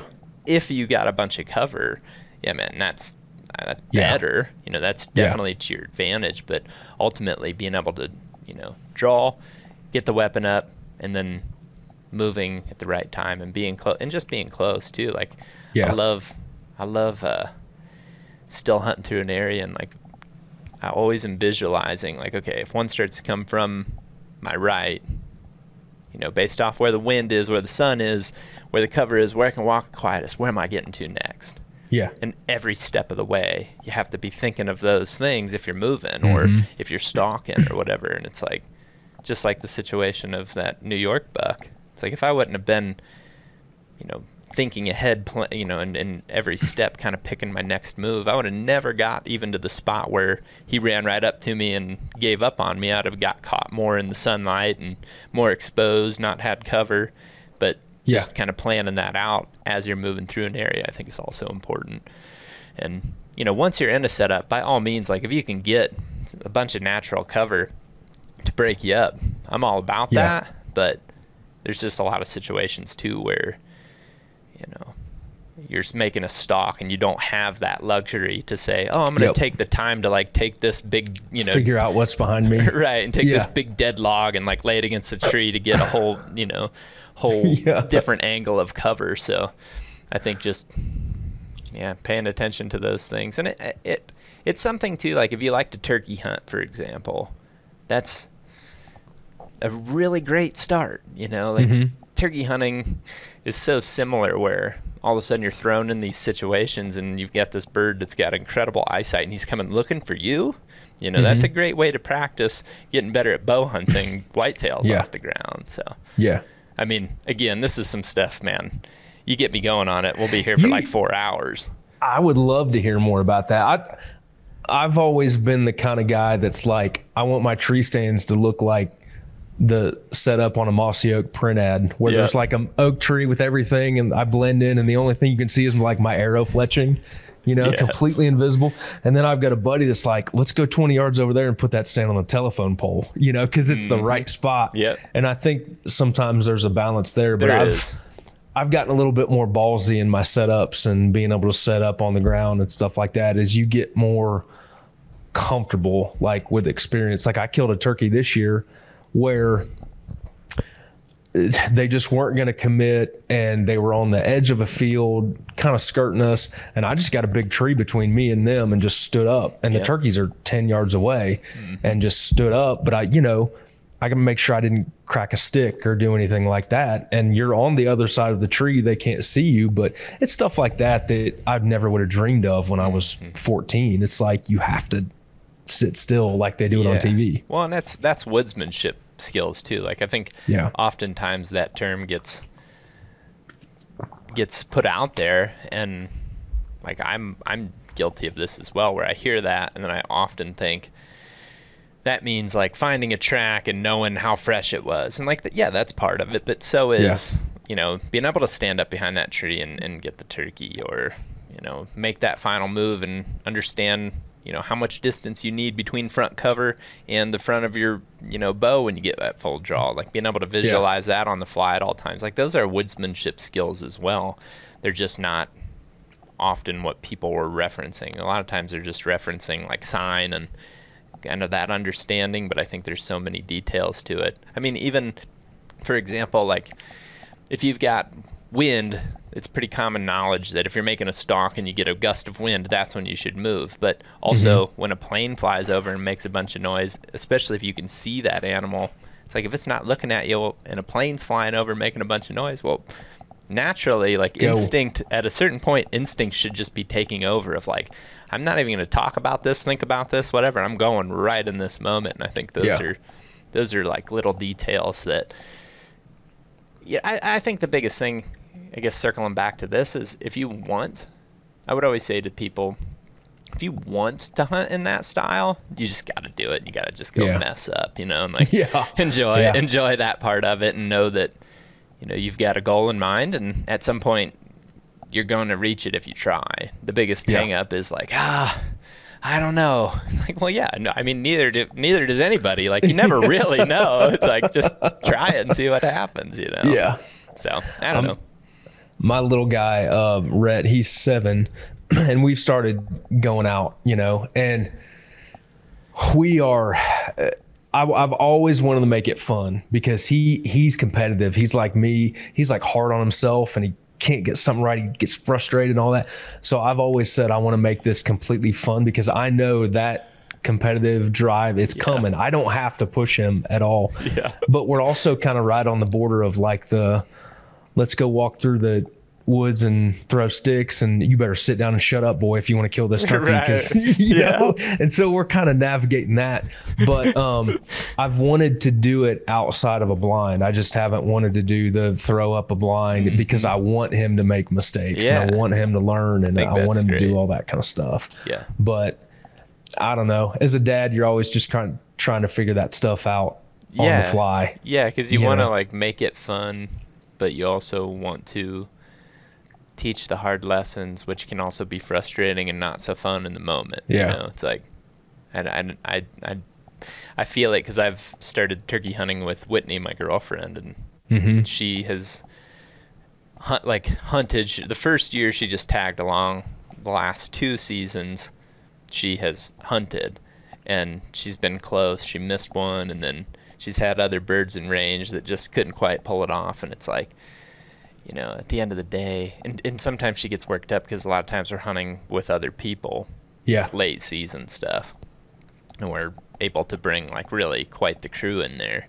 And she'll sometimes get upset and be like, you know, there's so much pressure. And it's like, no, but like we've all been through all those mistakes. Yeah. Like, Yeah. we, we want you to experience that stuff because that's ultimately going to make it better and, or make you better and make it more rewarding when you do have Yeah. success, you know? So yeah that's cool. Yeah, we. I took Rhett. uh, I guess it was last spring, and the, the the thing for me is I want him to see turkeys and like experience it. You know, Right. like it's just not that much fun. And and he's re- he- they're young, so it, you can't sit for three hours and not see anything. Like, you just can't expect that. Oh, no. But dude, we had like a gift from heaven last year. We sat down underneath a big pine tree and literally just kind of, you know, we got snacks and Gatorades and just crap everywhere, you know. And I just look up and there's a it's an afternoon longbeard and he's just feeding, you know. Just literally like we had to have set up with him set 75 yards away but just over the crest of a hill and just happened to be perfect timing and I wanted them to see it, wanted them to see it. And so I was like, Rhett, can you see? He didn't have his face mask on and he's just rubbernecking doing Ah, this thing. And of course, that turkey sticks its head up and starts chugging away. So I tried to kill him and I missed, I missed him. And he flies off the mountainside. And Rhett was like, that's awesome. Let's go find another one. And I was like, dude, you don't get it. So, and then he's like, can we go fishing? I was like, let's go fishing, Yeah. bro. Like, and I like my my heart is in my throat, and I just like want to throw up right there, you Mm-hmm. know, because you know, especially in the mountains, that just doesn't happen very often. Right. And uh, he just wants to go fishing. And then every time we drive past that farm, is like, "You remember when you missed that turkey, Dad?" I was like, Yeah. "Yeah, I remember when I missed that turkey." That's hilarious. That's hilarious. You guys could should do. Man, I've got all kinds of ideas of stuff you guys should do, but I feel like oh, wives and girlfriends of THP podcast could be Oh, cool, I where they do. just tell all the stories about you. It's on the list. It's high on the list. It's a matter of Yeah. like when we all get together, actually pulling it off to sit down and do it. But it's definitely high on the priority list. It's been on my list now for multiple years. Even I just Yeah.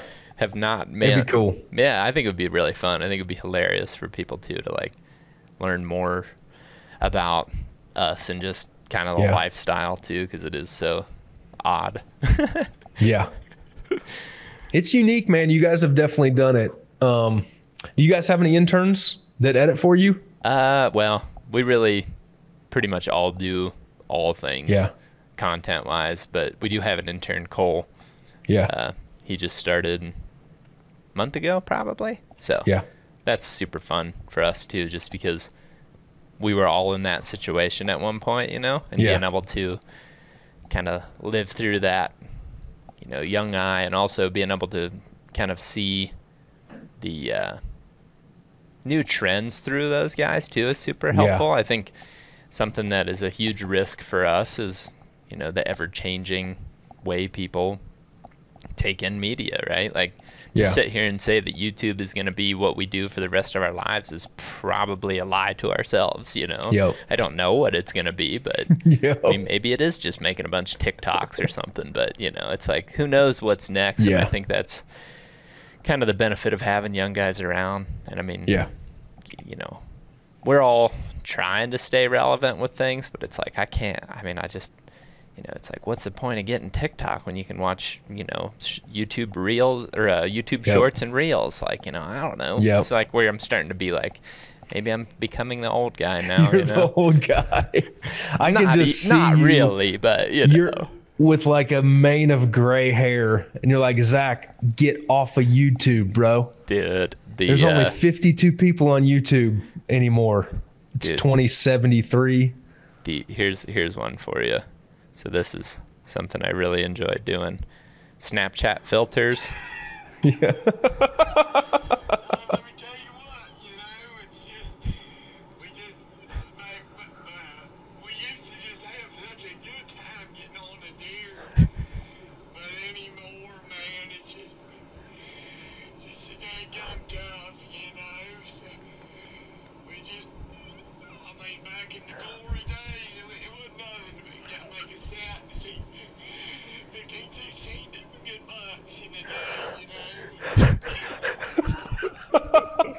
So that's a look into the future of the hunting public. I literally just picture you on a bench outside of a gas station in the middle of nowhere being that guy. I hope so. Oh man. Oh shit. That is great. It's a it's a real thing though, man. Like the the aging and stuff. Um, I don't know. I'd I'd like to think I'm not the old guy, but sometimes it's like, holy crap! I just said exactly what a client told me when I was 30, and I didn't understand it or get it, and now I do, and it's like you know, Oh, totally. One of the things that's the most fascinating thing about humans is when we're young, in our minds, we're always right. But as we get older, we realize that the people that were older than us were right and we were wrong. But it's so consistent. I mean, there's rare cases. isn't it? There's yeah, there's so few cases where somebody's like actually listening to the wise old older than them individual. Yeah. But most of the time it's just like, no, there's no way that's the way it's gonna be and like you just, you know, stubborn your way through stuff until one day you're like, wait, actually, that's so true. And it's funny because as as I have got, you know, went through I'm now 30. So I which I don't think is old, but you know, compared to somebody Yeah. that's tw- like Cole is 21, I think. So it's like Yeah. compared to that, you know, there's some difference there. And you know, you start to tell them things, you're just like, man, you know, people are saying these things to you, but they're right, so you should listen. but you never do. You never will. Like, hey, man, I'm telling you, if you want to, you know, if you want to keep stalking deer, you know, as you get older, start stretching now. And it's like, Yeah. you know, Yeah. it's like I know you don't think that you need to stretch, but you do. It's like somebody told me that when I was younger too, and I didn't listen. Yeah. Anyway, And it, it, I remember like when I was a, a freshman and sophomore in college, I thought the 23 year old fifth year senior was like a creepy old man. right. Like, dude, your life is over, man. Like, You're so old. and a 30 year old was like freaking ancient. Oh, ancient. Like irrelevant. And now as I'm older, like I'm 41 and I'm like, look at a 70 year old, it's like, yeah, you got 20 good years left. you Yeah, know? Dude. he's- yeah, that's that's yeah. I, I I feel like I'm starting to do that as well, where I'm like, oh man, like, you know, there's a lot of t- there's you know seeing this, you know, person that I once would have thought was super old, like. You know, like my dad's now 57, and I remember like when I was a kid, somebody that was 57 was just like, "Whoa, that's you know, that's an old person. It's like I don't think of my parents as old, or my, or even like my aunt and uncle is not like. It's just so funny to think about how much your perspective changes as you do get older and realize that you were just a dumb kid, just like everybody else was a dumb man. kid. Like in the 50s, they fought their parents about going to the movie theater and then the A&W drive through with the roller skates and Yeah. dancing was the devil. And now it, just different stuff. you Different know? stuff, but all the same, you know, core story at the end of the day. Yeah. One thing that I think is cool though, um, and I feel like you guys have done a, a really good job of bringing this back, is I feel like like a lot of the retro stuff is cool. Like I, f- I kind of feel like we went through the days of you know, like Pike County becoming the Golden Triangle, and mm-hmm. everybody wanted to kill a deer to be on the cover of North American Whitetail, and it was like bigger and bigger and bigger. It was just like that, and mm-hmm. you know, and now I feel like there's, I feel like we kind of got to the end of that, and we're like, there's got to be more than this. Like Yeah. we're and we're going back to the roots of like, dude, we're just gonna go have fun. Mm-hmm. And I remember when I was growing up, um, bow hunting hadn't really taken off yet, and we did like man drives in in Illinois for shotgun season. You know, like smooth bore twenty gauge with just a bead on the end of it. Oh, you know, and uh, I just feel like there's some people that realize, and I've I've felt this as I get older, but you just kind of want to go for the experience. Like I just want to, I just want to go have fun. Like I don't want this to be pressure. I've got enough pressure in my life the way it is. I want it. To, I want to have fun. I don't want to like Fun and an escape of, of the feel pressure. like I have to. Yeah, yeah. And it, having kids changes it too. Mm-hmm. But it's like, yeah, dude, I don't want to turn this into work. Like I don't want to feel pressure to kill a certain deer or this or that or the other. Like if I do great, I'm gonna try, but it's like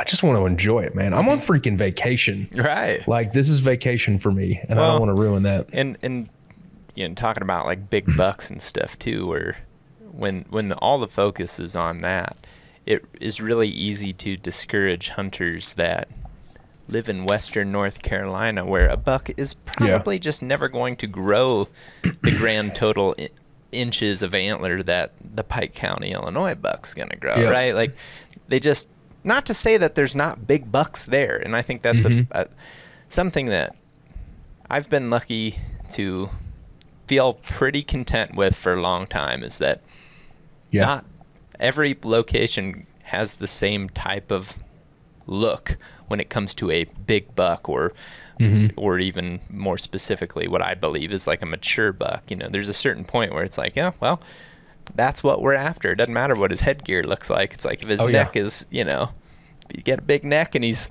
you know, significantly bigger than all the other deer body wise. It's like I don't care if he, I, I could care less if he's less than hundred inches. Even it's like that's that's what we're after there. Yeah. he's seen some stuff, and you know maybe if we're lucky, the last thing you'll see is us. I still kind of w- want to kill a big one myself, but like Rhett, dude, we're about to wear out some spikes, buddy. Oh, yeah. we are about to wear out, and and I'll leave it up to him. Like, hey man, when you feel like you're ready to go up to the next level, Totally. we're gonna do it. But yeah, it it just. Man, I feel like uh, for a long time it was like how big of a deer you can kill, and now I feel like it's if you kill a 120 inch eight pointer, but it's a cool story and it like means a lot to you, man. Yeah. By all means, go ahead. And Wow. and I think that that like the general public is starting to like feel that way Right. too. That's- like it's not just an individual thing. Yeah, I think that's important too because I think when when you look at hunting as a whole, again, if you're not in a place that has, you know, tons of booners running around every corner, it's like if that's if that's like the level that makes people feel like they're being successful, well then there's some people that are just never going to achieve that. I mean, Yeah. you know, and and again, not to say, and some people get so worked up and very specifics of these things, but it's like not to say that, you know, you wouldn't find a you know giant antlered buck in the mountains of, you know, the southeast or the east or,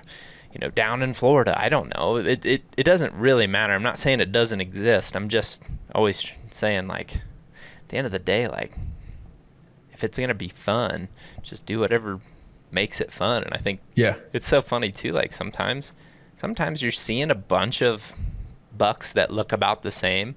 That you know, you're like, oh, that's you know, I'm not gonna shoot that here. But then the next place, you haven't seen a deer for four days, and you see that buck, and your heart's pounding through the roof. It's like, I'm shooting that buck. You It's know, it's just yeah, it's just Yeah. every situation's different. And I think that's kind of the beauty of of hunting is it it makes you, you make it what whatever you want it to be. I think, and I think that's Yeah. cool. we had a deer show up. Um, so our property, it's kind of hard to explain, but in the mountains, there, there's a lot of small parcels. There's very few big tracts of land like in the in the Midwest. and so we've got eight acres here, and I've got a little, I've got a buddy stand that I put for me and Rhett to go sit in, and we'll go sit at the end of it, you know, and we can literally like, so at, there's App State is in Boone, and uh, we went hunting last year, and you could hear the ASU cheering in town, like. 10 miles away and then you could hear kim and brooklyn cheering at the tv inside the house like we were that close to the house That's you know hilarious. uh, but it's a cool place to take the kids. It's easy, you know. if One of them gets really cold, we can go inside. We take hot chocolate and stuff with us. But um, there was a deer that showed up late in the year, of, like on Christmas, and man, I I got like obsessed with this deer over like, man, I want to kill this deer. He ended up being, well, I found one of his sheds. He was a 140 inch nine pointer, you know, and I, I've been more worked up over that deer than I have any any deer, you know, because it was that was a big. I mean, he's old, dude. He just swayed back, just looks like an old bull, you know. But um, it was really cool to see, and and and you also like it's the mountains of Western Carolina, man. There's 120 inch eight pointers everywhere. Anything over like you know 140, 150 caliber deers. Yeah. Uh, once a year, you hear about a deer like Right. that around here. So Right. yeah, and that's uh, that's kind of what I mean with, with what I was saying earlier. It's like not every place has the Oh, big yeah. buck, so it's like if everybody's trying to compare themselves to what they're seeing on TV from you know these areas that have like really high quality you know antler growth. It's like, well, you Mm-hmm. can't compare yourself to that if you're not living in those areas, or even if you are. Like, who cares? It, there's so many different situations. No two people have the same exact hunting situation. Like, it's just not. You know, nobody's experience level is the same, or like the place they hunt. So it's like, I don't know. Comparing that stuff just gets out of control. By the way, Zach here just uh, put me onto your uh, hunting, um, uh, the "Don't Be a Jerk" video you guys just did. Dude, that was hilarious. When you and Warb walk up on that guy and start shaming him, like within two seconds, you're like, "Oh yeah, two year old." Oh, yeah. I was like, "Oh god, this is hilarious, man." Oh, Oh, dude, man. that, that- those all those skits were hilarious to do. That's Yeah. that's a lot of fun. You know, we were talking about a long time ago in this conversation. We were talking about how I got into filming. That that is the type of stuff when we first started filming and editing that was like my favorite thing to do still is to do goofy like you know characters and stuff like that i mean that's how all these ridiculous snapchats also happen as well but Yeah.